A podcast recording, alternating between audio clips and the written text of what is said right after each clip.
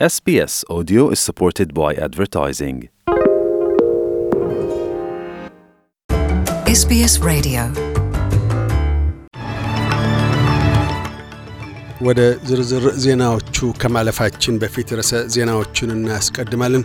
አንግ ሳንሱቺ የአራት ዓመት እስራት ተበየነባቸው። ኩዊንስላንድ ወሰኗን ከዕቅዷ ቀደም ብላ ልትከፍት ነው። ፐርዝ የፍጻሜ ክሪኬት ውድድር የማስተናገድ መብቶችን አጣች። የሚሉት ግንባር ቀደም ርዕሰ ዜናዎቻችን ናቸው።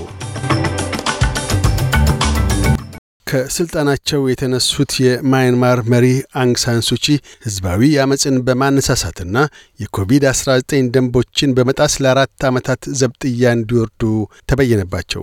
ሳንሱቺ ከዚህም በተጨማሪ ከመቶ ዓመታት በላይ የሚያስፈርድባቸው የሙስና የመንግሥት ምስጢራዊ ደንቦችንና የቴሌኮሙኒኬሽን ሕግን የመጣስ ክሶችም ተመስርቶባቸዋል። ይሁንና የ76 ዓመቷ የኖቤል ሰላም ሽልማት አሸናፊዋ በተመሠረተባቸው ክሶች ሁሉ ተጠያቂ እንዳልሆኑ ገልጠዋል። የጦር ኃይሉ እሳቸውን ከሥልጣን አንስቶ በትረ መንግሥቱን ከተቆጣጠረበት ወርሃ ፌብርዋሪ ጀምሮ ሳንሱቺ በእስር ላይ ይገኛሉ።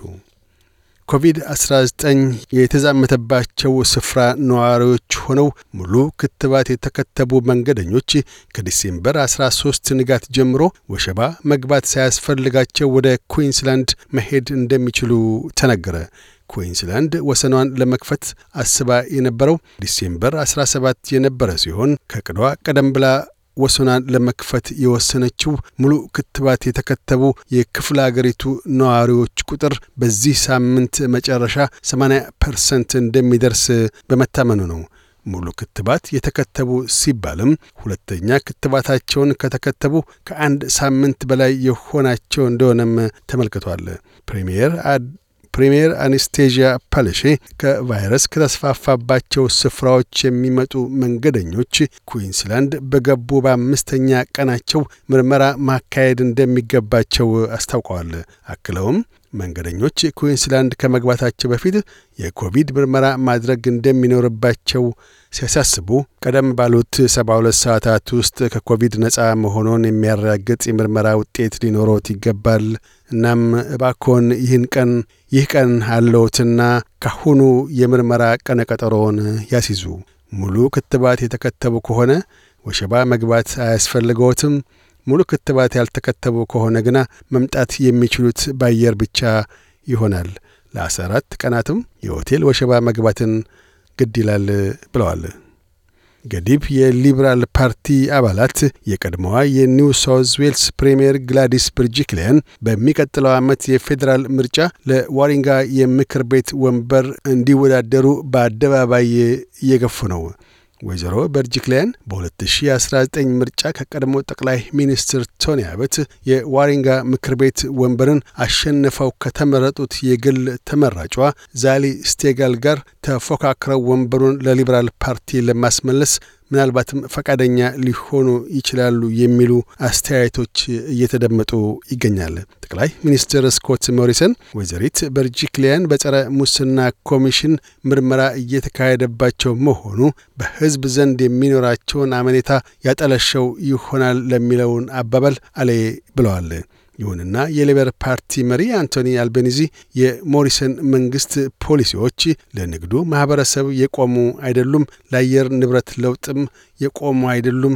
የቆሙት የብሔራዊ ጸረ ሙስና ኮሚሽን መቋቋምን ተጻረው ነው። ለዚህም ነው በርካታ የምክር ቤት ወንበሮች በቀድሞው ማዕከላቸው ድምፁን ሊነፍጓቸው የሚችሉት በማለት ተናግረዋል። የሶሎሞን ደሴቶች ጠቅላይ ሚኒስትር ማናሴህ ሶጋቤር በዛሬው ዕለት የፓርላማ የድምፅ አመኔታን ከማጣት ተርፈዋል። ባለፈው ሳምንት በተካሄደ ጸረ መንግሥት ተቃውሞ ሳቢያ በፓሲፊክ ደሴት አገሪቱ መዲና ሆኒያራ ላይ በርካታ ሱቆችና ሕንፃዎች ጋይተው ነበረ። የመንግሥት ተቀናቃኞች በጠቅላይ ሚኒስትሩ ላይ የአመኔታ እጦት ድምፅ ለማሰጠት የተነሳሱት ግንኙነታቸው ከቻይና ጋር ባላቸው ትስስሮች ሳቢያ ባገኙት ገንዘብ ለስልጣን በቅተዋል በሚል ነው።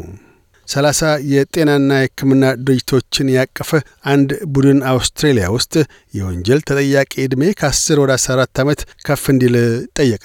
በአሁኑ ወቅት የወንጀል ተጠያቂ ዕድሜን ወደ 14 ከፍ ለማድረግ ቃል የገባው የአውስትሬልያ ካፒታል ቴሪተሪ ብቻ ነው። የአውስትሬልያ ግብረ አካል ጉዳተኞች ተከራካሪ ድርጅት በሴቶች ላይ የሚደርሰውን ጥቃት መታደጊያ እገዛ እንደሚያስፈልግ አሳሰበ። ከእገዛዎች ውስጥ የጉንተላና ወሲባዊ ጥቃት አይነቶችን እንደምን መለየት እንደሚችሉና ለፖሊስም እንዴት ማመልከት እንደሚገባ ማስታወቅን ያካትታል። በምዕራብ አውስትሬልያ ጥብቅ የኮቪድ-19 የወሰን ፖሊሲ ሳቢያ ፐርዝ ላይ የዘንድሮው አምስተኛና የፍጻሜ Ashes Test እንዳይካሄድ እንቅፋት ሆኗል። ክሪኬት አውስትሬልያ ከዚህ ውሳኔ ላይ የደረሰው የምዕራብ አውስትሬልያን መመዘኛ ማሟላት አዋኪ መሆኑን በመጥቀስ ሲሆን ውድድሩን ለማከናወን ለጊዜው ተመራጭ ሆኖ የቀረበው የሆባርት የሆባርት ቤሌሪቭ ኦቫል ነው። በዚሁ ወደ ውጭ ምንዛሪ ተመን ስናመራ አንድ የአውስትራሊያ ዶላር 61 ዩሮ ሳንቲም ይመነዘራል። አንድ የአውስትራሊያ ዶላር 69 አሜሪካ ሳንቲም ይሸረፋል። አንድ የአውስትራሊያ ዶላር 33 ኢትዮጵያ ብር ከ54 ሳንቲም ይዘረዘራል። ቀጥለን የነገውን የአውስትሬሊያ ዋና ዋና ከተሞችና የአዲስ አበባን አየር ጠባይ ትንበያ እናሰማለን።